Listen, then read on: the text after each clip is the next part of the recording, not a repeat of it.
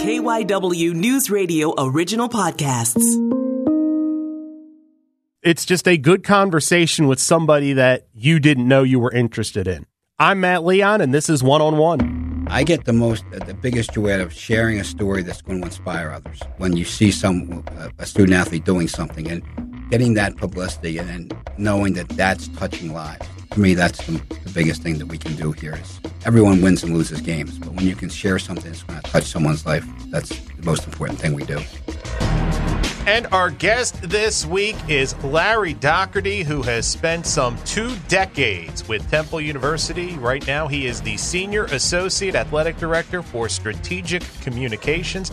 Larry, thanks so much for coming in. Well, thanks for having me, Matt. So, for people who aren't familiar, talk a little bit about what your job is. Now, a lot of people might know a lot of times somebody in your role or in a younger role it's referred to as a sports information director. Correct.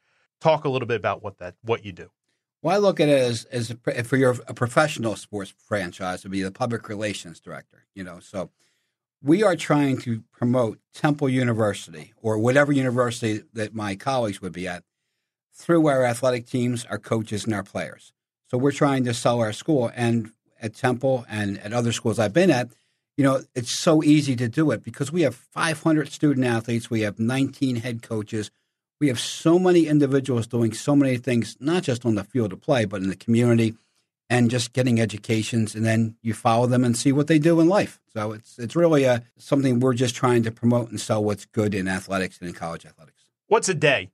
I think one of the things, as someone who's worked closely in college sports, there is not your typical day. Like anything can happen, and even in the most mundane of runs, there are always fires to put out. But, you know, what's an average, as close to an average day as you could come up sure. with? Sure. Why don't we just play it out as if today is happening and we'll take this interview out, for instance, okay, and just say, you know, we play Temple men's basketball plays uh, at the Palestra against LaSalle and our former head coach, Fran Dunphy. So I am preparing for that game today. Just finished up our game notes. And game notes to people that aren't familiar is what we provide as PR people to the media so they can talk about our team and know everything that we want them to know about our team so they can be knowledgeable when they're out there. You know, someone who's doing the TV broadcast for the game tomorrow, you want them to come across as if they've been around our program for a long time.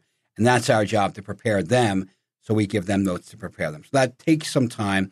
You know, also doing right now an athletics newsletter. We put out a newsletter every two weeks. So we want to let our alums know and our fans of Temple Athletics know all the good things we're doing, you know, and it's written uh, through our office with our athletic director, our vice president, Arthur Johnson. So we're doing all that stuff here. Pretty much, again, everything is involved is to sell the university to people that are going to come, student, potential students that are going to come to enroll and get a great education. So let's talk about your origin story. Now, your dad did this job at St. Joe's back in the day. Was this always the path for you? You knew that you wanted to do something in this realm, or, you know, kind of tell me how sure. you got introduced, how you started in it. Well, like my older brother Andy, uh, who's named after my father, he's the oldest in the family. We were basketball managers at St. Joe's Prep. And when he graduated a year before me, he became a manager at St. Joseph's College, now university, as for the men's team. I didn't plan on working in athletics at all. I planned on that was it.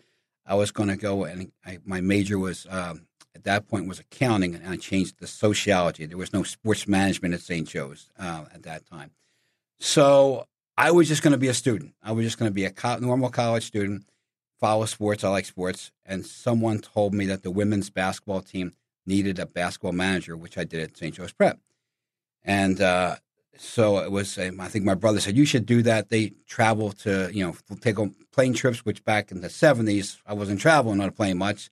We're going to play Old Dominion. They won the national championship. They've got Nancy Lieberman uh, is on their team. So I'm like, okay, I'll try that. I'd never seen a women's basketball game. Went Jim Foster, who's in the Women's College Basketball Hall of Fame uh, and coached at St. Joe's for I think 13, 15 years, and did great things there. Went to Vanderbilt he was the coach. First year head coach was Jim Foster.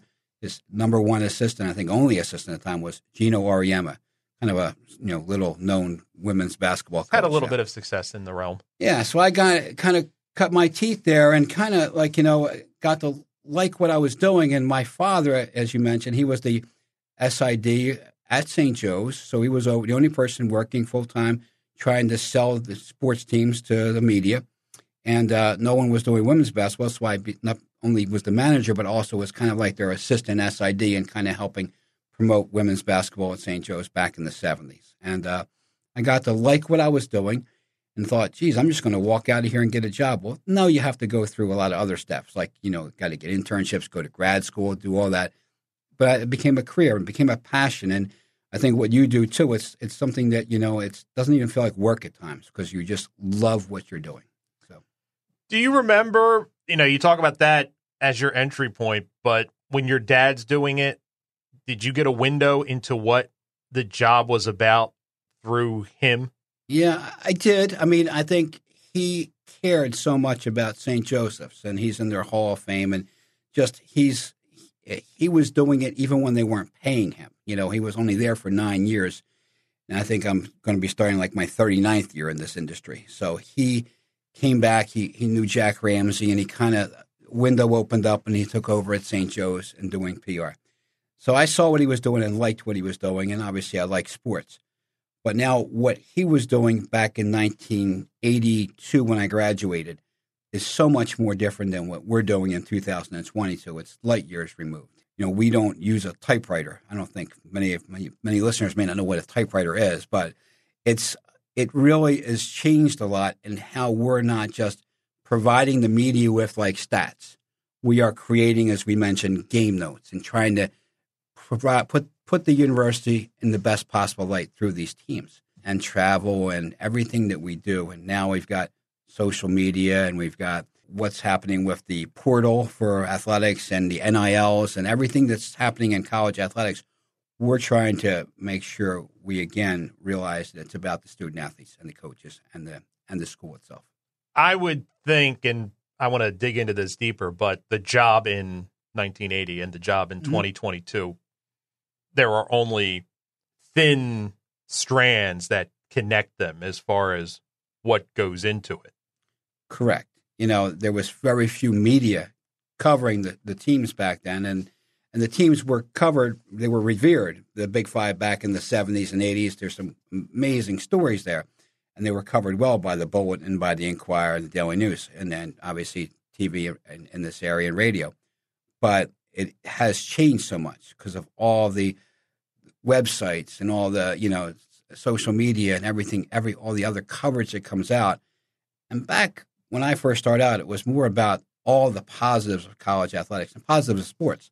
Now, a lot of it becomes let's something's wrong. There's a negative, you know, and there was back then, but there's more of a focused spotlight because of all the you know unique media entities that can kind of try to dig through something. And for the most part, college athletics and even professional it's really good. You know, it's entertaining. It's it's it's uh, you know, and, and in college sports, we hear about graduating our students and student athletes as much as we are putting them into professional roles. You talked about the job from a promotion standpoint. Mhm. That's obviously like a giant pillar, but there's also the you're kind of handling, you're kind of the front line. You talk about the media, you know, and who gets access, who doesn't, you know, getting the kids ready for dealing with that. How challenging is kind of that part of the role? And when I say gatekeeping, I don't mean you're keeping all these people out, but just who gets to come to the game, who gets to come Sure. and talk to the kids, what interviews are you going to really push, what ones are you going to be like, ah, we'll see what we can do. How challenging is that and how long did it take for you to kind of get your arms around that part? Because I would imagine it's it's more challenging now than it was, you know, when you first started because like you said, there were 8 or 9 guys for the most part Sure. and you knew them and you knew who was what was what and who had an agenda and who was harmless stuff like that but now you're probably Yeah. getting calls from entities that are legit but you've never heard of them and you've got to make a decision No, we get that all the time, and, and I'm sure my colleagues do too. We get emails, we get calls. I mean, it's like you've never heard of the site, and I'll have even you know my colleagues at Villanova and at Penn maybe reach out and say, hey, I just got this. Have you gotten any requests from them? And, and we'll kind of share that. What I'll usually look at to see how legitimate is this? You know, one, do they have a website? Are they writing anything about college sports? Or they just want to get in and feel like they're close to the players and the coaches? That's one. Two, uh, you know, if they seem to be legitimate, but we're not certain, and they're asking for, say, the Temple Villanova game, well, that's not really going to happen. But maybe there's the Temple Wagner game that I'm going to give that person, young person, hopefully a chance to see are they worth it, you know? Because we have some space. There's some issues, but we have some space on certain games.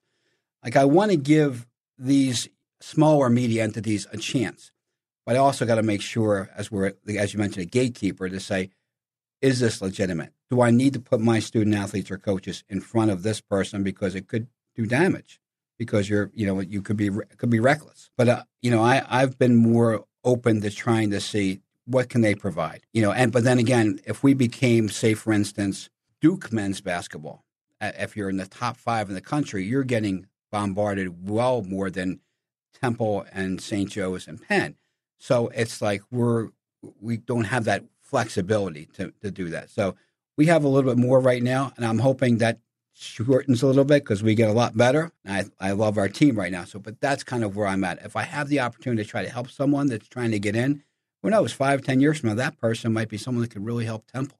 So, and we've given them a chance, and maybe we get a nice positive story out of that. You talked about the early days when you're a manager, and then you're doing SID work for mm-hmm. the for the women.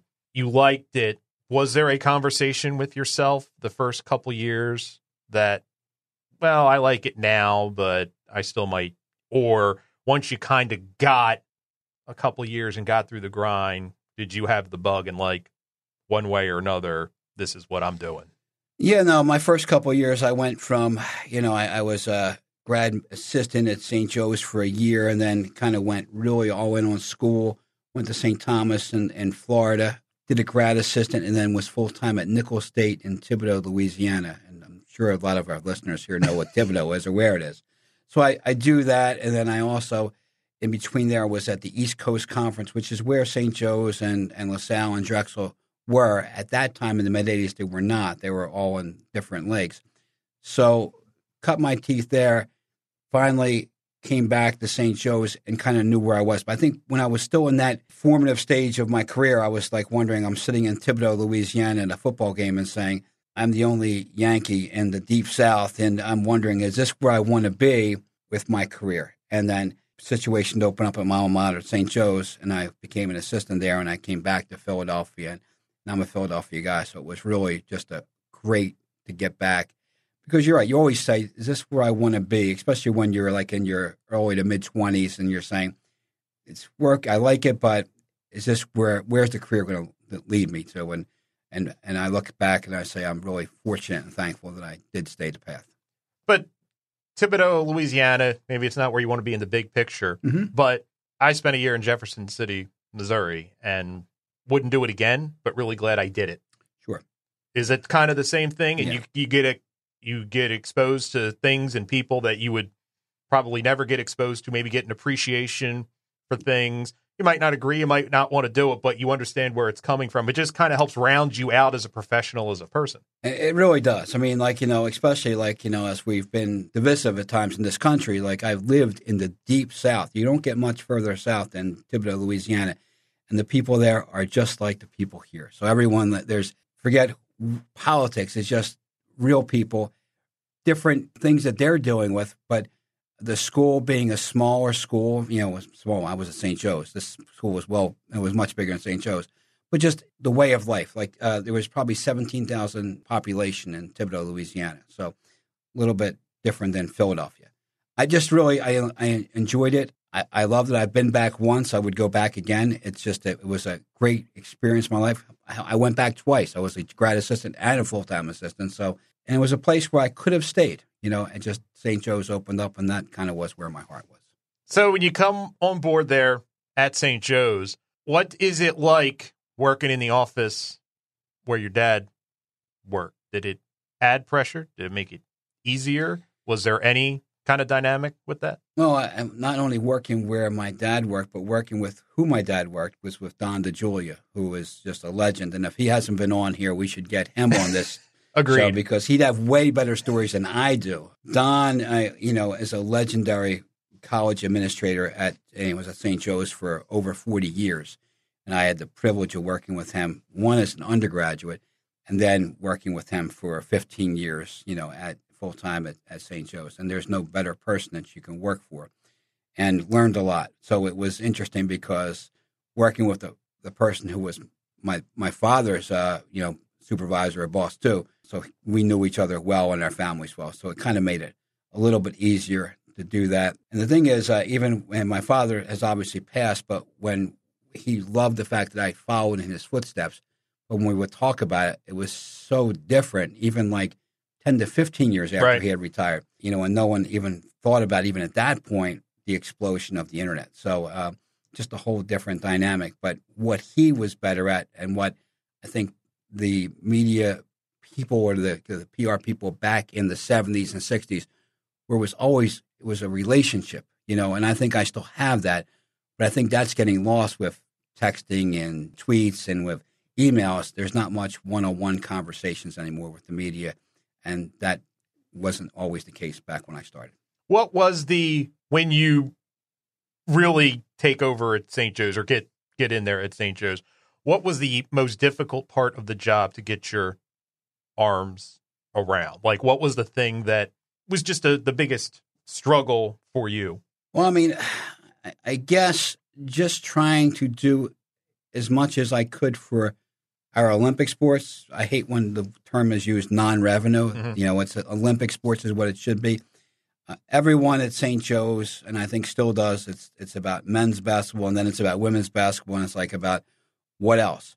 Well, just looking from afar now, they have a really great field hockey program at St. Joe's, and lacrosse is doing better, and they didn't even have that when I started. So there's all these other student athletes. When I first got back to St. Joe's, that's one of the things I wanted to really stress to say, let's try to tell this story. And when I started, we didn't even have the internet, let alone social media. So just try to get these student athletes and get them to feel like they're getting as much love and respect from athletics as men's basketball because they're always in the spotlight. But everyone's putting on a uniform and, and representing your university. So that was kind of probably the biggest challenge was trying to tell their stories, you know, and get that out there because Philadelphia has so many of those stories. And I think you've done a great job of telling them yourself. And I'm not just saying that as your friend, but just I, I listen to what you've done and expose stories like that. Not this one though. Anyway, but that's what I wanted to do, man. I wanted to really try to, to sink my teeth in there and try to tell the stories of those student athletes that don't get told. From your standpoint, how would you approach that? And is it different now than it was then as far as the tools you would use in your toolbox to get a fencing story, a cross country, you know, fill in the blank with whatever Sure. sport you want. But what would you do to try to get that out there in 1993 as opposed to now? Yeah, in '93, you're you're trying to really reach out to reporters to write your story to try to sell that. And in Philadelphia, that's a challenge because it's not just St. Joseph's at that time or a temple that has these great stories, and there's so much, there's so limited space in the papers and on radio and on television to tell them.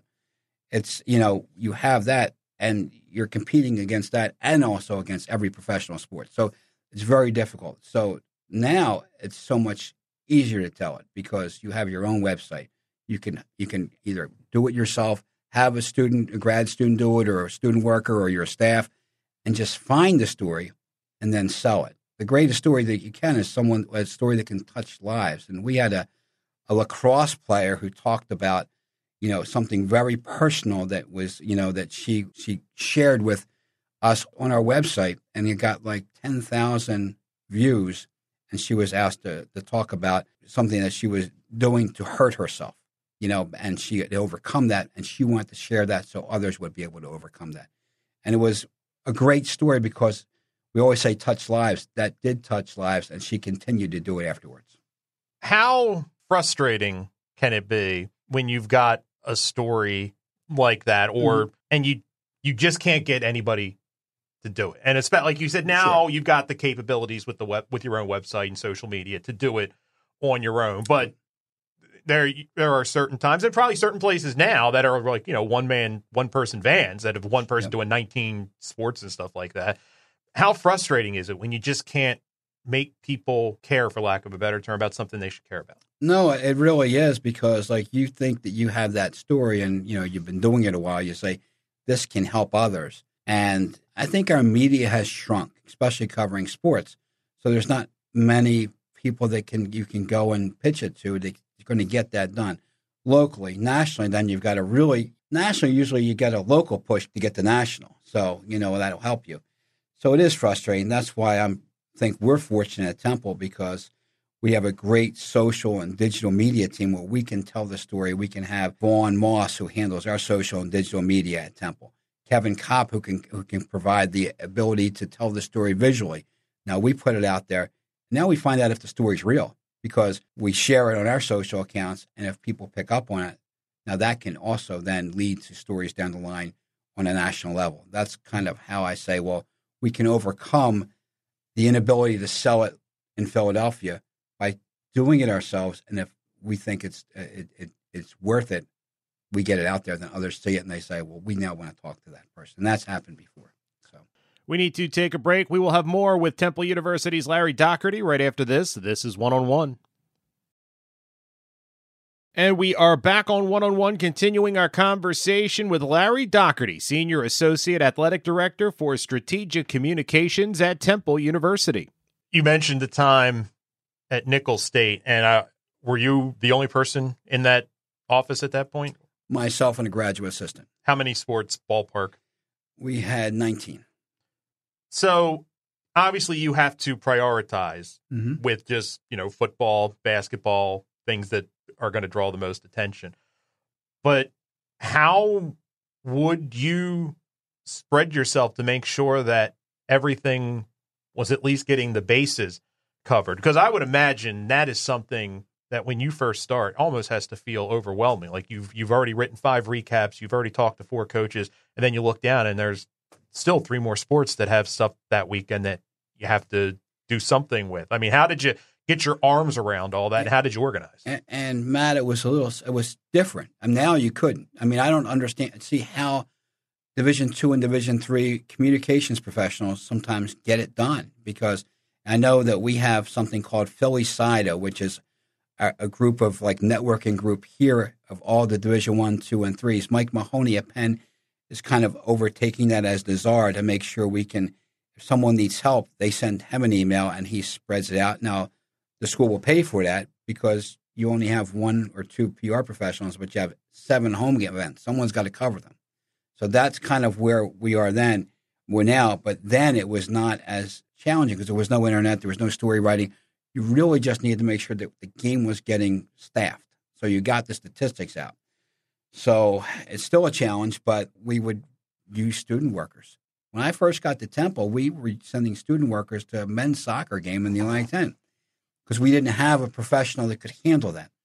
And, you know, I remember Al Shrier, and you know Al, he was just a legendary PR person. And he was like, Well, we don't have someone. I said, Well, Al, then I've got to do it. And then I wasn't trying to be this hero. I just said, We can't have men's soccer go off and we have a student and it's off campus and it's a home event.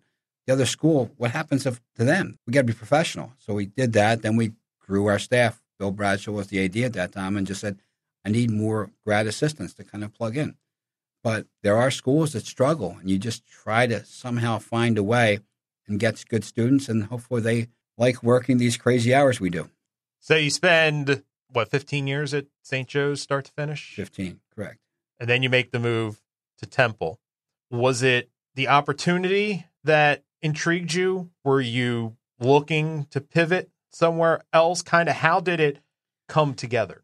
Yeah, no, I mean, uh, Bill Bradshaw, who I knew, he had been the athletic director at LaSalle, and I knew him when he was there. And he came, went to DePaul, came back to Temple. I'd only been at Temple for two years, and knew the position was open. So it was like, okay, that that's interesting. And so I applied for it because the one thing that I didn't have on my resume was Division One football, and if I wanted to improve or, or move up in, in my field, that's where I wanted to go. And I'm thinking this is an opportunity to not even leave my house, Right. to drive an additional like five miles and better myself and do this for my family. Even though I'm a St. Joe's grad, I'm leaving my alma mater to do that, but it would be more, I'd be able to help my family more financially. So I still remember it, and I get the offer from Bill. It took like over a month from my interview, and I'm thinking, well, I didn't get that job, and got the call, I got the uh, got the offer, took the position, and I remember telling my uh, kids, my daughter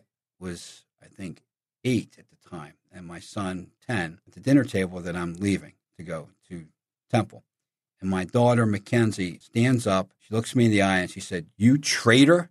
and she walks up the steps, like storms up the steps. I don't think I talked to her for like two weeks. And then she said, Well, she somehow got into cheerleading. Can I be a cheerleader there? I'm like, Sure. And then that was it. We're all we're all set. But it was just such a you know, I'm like thinking, This is great. I'm doing this, you know, making this move. I'm enriching the family and the whole thing and I'm a traitor. So, you know, I expected that from my father, not from my daughter. So but no, and it's it's been great since. I mean, uh, it's been an amazing 20 years. Going from a, school that we were rivals and moving over there was, uh, you know, now I'm I'm a Temple Owl, and my St. Joe's people might not like that, but I mean, I've been at Temple for two decades, starting my third. So. Was it weird at first though, just because you knew I'm you knew all the players, all the places, you know, yeah. for the most part. You probably had working relationships with a lot of people, but now you were there. Was there a period where it seemed kind of surreal, like you would ripped the space time continuum and stepped into an alternate reality? Yeah, it probably was the weirdest when we had a, an incident with St. Joe's, like in my second year with Coach Chaney, and not to revisit uh, what was termed Goongate, but that was tough for me because, like, I knew all of the players on both sides. I knew the administrators at St. Joe's, knew all their basketball players, I knew their coaching staff, and I am a Temple Owl, and I will defend Coach Chaney, and and he is. There's no greater man. There's some as great, but he is an amazing, amazing man and just a great friend. So it was just that was where it kind of hit me like, oh my gosh, like it's like worlds collide. But yeah, no, I, I, I bought in right away at Temple. You know, I mean, it was easy because you're working with coaches and supporting them and student athletes. So you, you want to, I, I did a lot of digging deep to read up on all of these sports. So I was able to talk to our student athletes and know what was going on.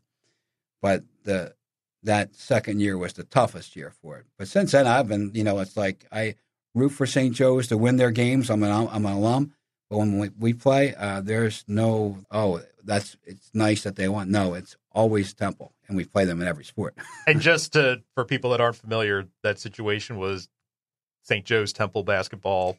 Coach Chaney got frustrated, put a player in for the express purpose of fouling correct hard, and it and it, and it, and the player at St. Joseph's became injured. Yeah, not severely, but he had to miss the season because of a. But it, yeah, it was a it was a national. Oh, uh, incident. it was huge. And and Matt, you'll appreciate there was no internet back when I internet. There was no social media. Right. So I mean, I could I've thought about that, you know, and said, what would happen if that oh, happened? I, I can't even, especially you know. someone like Coach Chaney who had a lot of people who loved him, also had people that didn't like like Oh, it's just and it's, I can't get my head around what that would have looked like in 2022 media landscape. No, and then the next year, coach listened to me, and we we kind of did a did some media that he maybe not would not have done to say, let's tell your story because you went through the ringer here. And sure, that wasn't the intent was not to hurt anybody. The intent was just basically to, to commit hard fouls. It right. happens all the time and to pick the sport.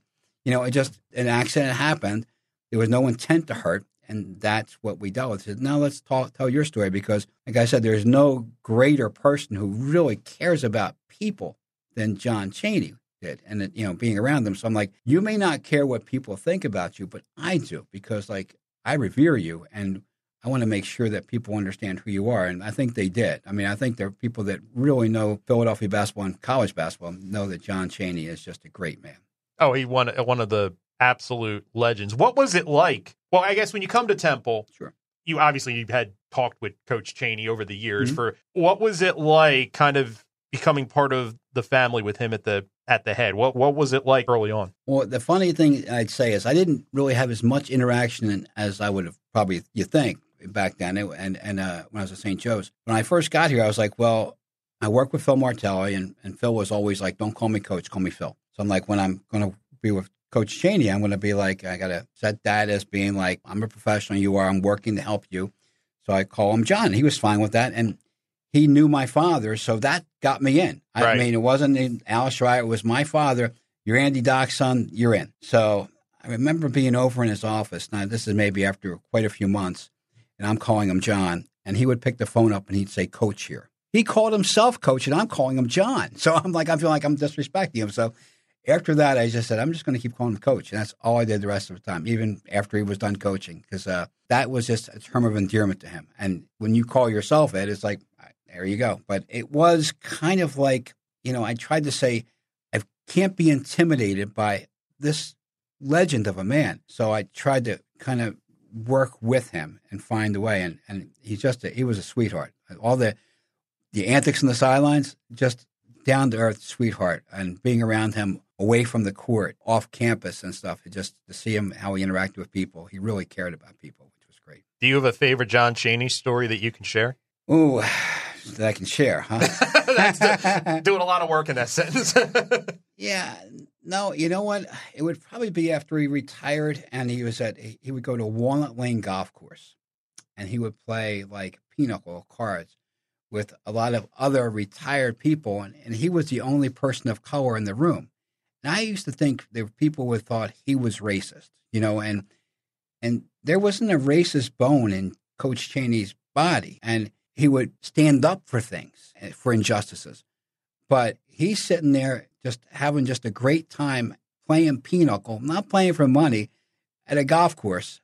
And I look and say, if people that really judged him could just see this man and this, and, and, and just, it made me feel good, you know, and I love setting up interviews and we would go out to the golf course and do interviews, some student media and stuff like that. Couldn't be a nicer person to do it. Just the persona and then the reality. That's what I always remember about Coach Chaney.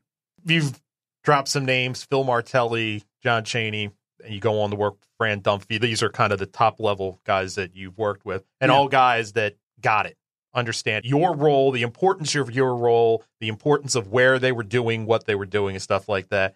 Without throwing anybody under the bus specifically, have you had situations over the years with coaches who didn't get it, maybe didn't just didn't want to get it, and how do you maneuver when the person that's kind of the center of that universe doesn't want to cooperate?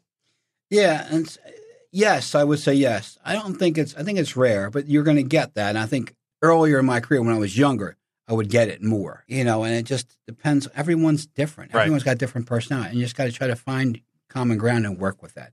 So you can't, you know, get your back up when you're treated like that. But you also have to stand your ground and be professional with the the coach. So that's why I try to tell our younger people to say, like, you know, you don't want to be mistreated. But just remember that you you don't know what's going on with that coach in that moment, like you know, even a student athlete, what's going on in their world. Just you be professional, and then hopefully you can bridge that. You know, that's kind of how I look at it. Thankfully, it hasn't happened as often. It might be because I'm just getting old. People don't do it. No, I, I think just from my dealing, most folks get it. They even Yeah. if they don't like dealing with the meat, they understand Yeah. that it's a this is a little harsh term, a necessary evil. But there are, I think, I've also come across folks that just don't care. Well, that just And the toughest time is your last game. You're at the NCAA tournament is, is always the toughest time. Someone's going to lose that game, and if it's an overtime game, and it's going to be, I, I can't imagine the year after I left St. Joe's when they went to the Elite Eight. They were one, 10 seconds away from the Final Four, basically.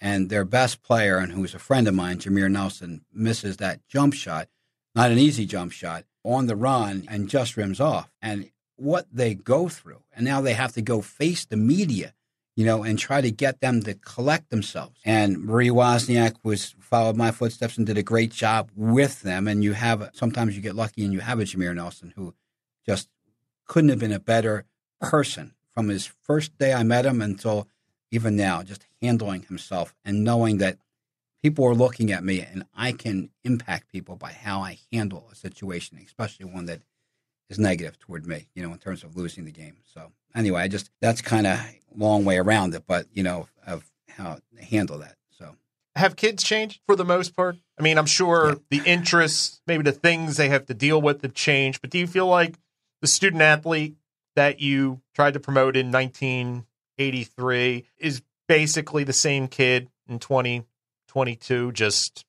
different circumstances? Or do you feel like, for the most part, there, there's a, a difference? I would say there's a difference with just, forget student athletes, with students in general, because when you talk about when I started until now, there was no social media. Right. I think social media has changed so much. Everyone's wondering what, for the mo- I shouldn't say everyone, the majority of people wa- are worried about who's liking what or who's following them on social. What are they saying about me?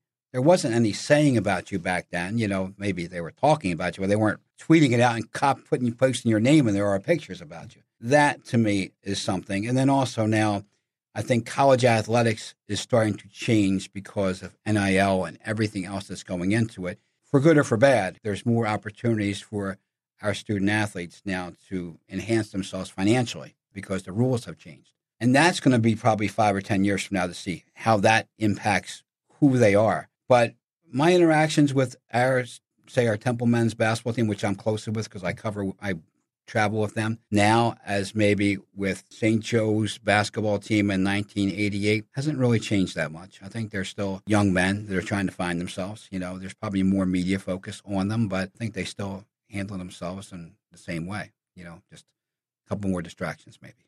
What is it like to have a job where the phone can ring at any time and it's something that you're going to have to deal with? How do you not let that become overwhelming and kind of take over your life? Because I would imagine there are probably certain stretches where you're just, it's constantly, you know, I don't even mean put out fires, Yeah. but you just constantly have to deal with stuff. No, there's the worst thing that can happen is when there's a, a death, you know, and that's an unexpected death. And I've had to deal with that a few times. And that's when everything stops. And we just, the off, off focus is make sure that the family's okay. You know, make sure that w- what we're saying and how we're saying things, the family's aware. I mean, we're not, you know, just say when Coach Chaney passed, since we were just talking about him, I called and talked to his son because I had heard this on social media, but no one could confirm it. And I had talked to him like the week before, you know, and I talked to John, young John, and, and he told me, and then, you know, we basically both cried, you know, and then it just happened within like an hour and a half. Somehow that got out. And it's just like, okay,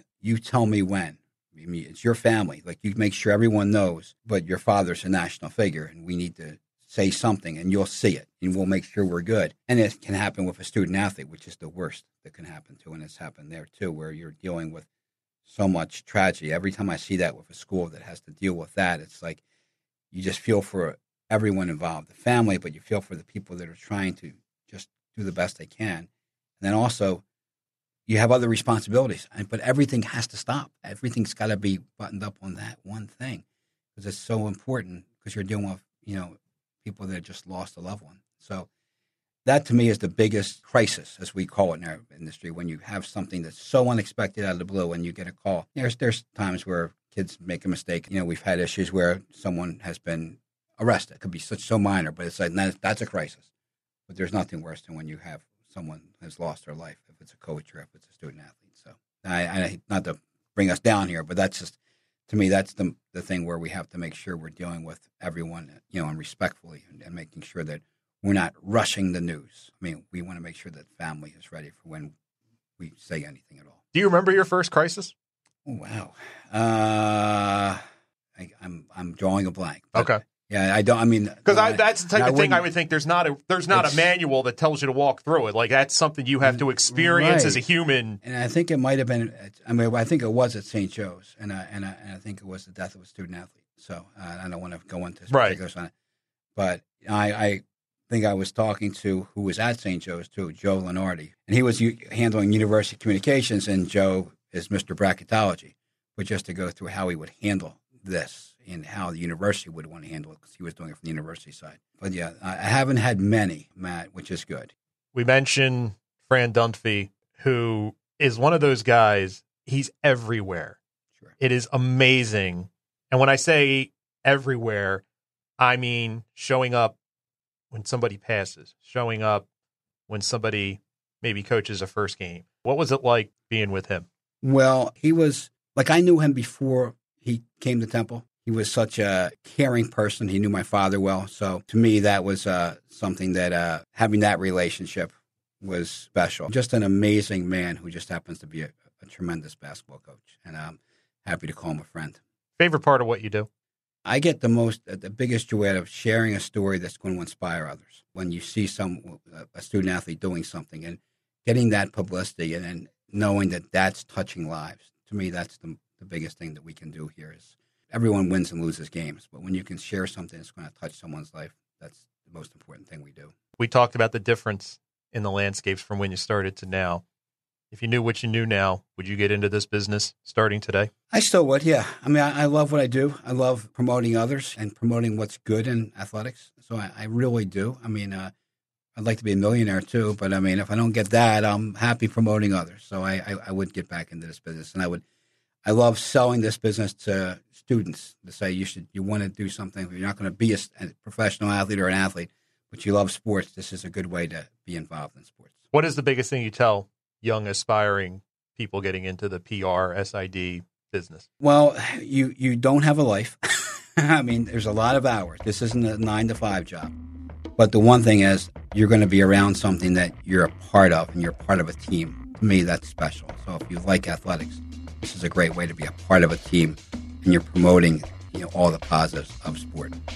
Larry Dougherty, this was so much fun. Thanks for coming in. Well, thanks, Matt. You got it. And that will do it for this week's episode. Want to thank Larry Dougherty, Senior Associate Athletic Director for Strategic Communications at Temple University, for being our guest this week. Now, if you like this show and you listen on Apple Podcasts, want to help us out, leave us a rating and a review. You can follow the show on Twitter at One on One Pod. You can follow me on Twitter as well at Matt Leon 1060. Thanks so much for listening, and be sure to check us out again next week when we bring you another conversation with someone you should know more about.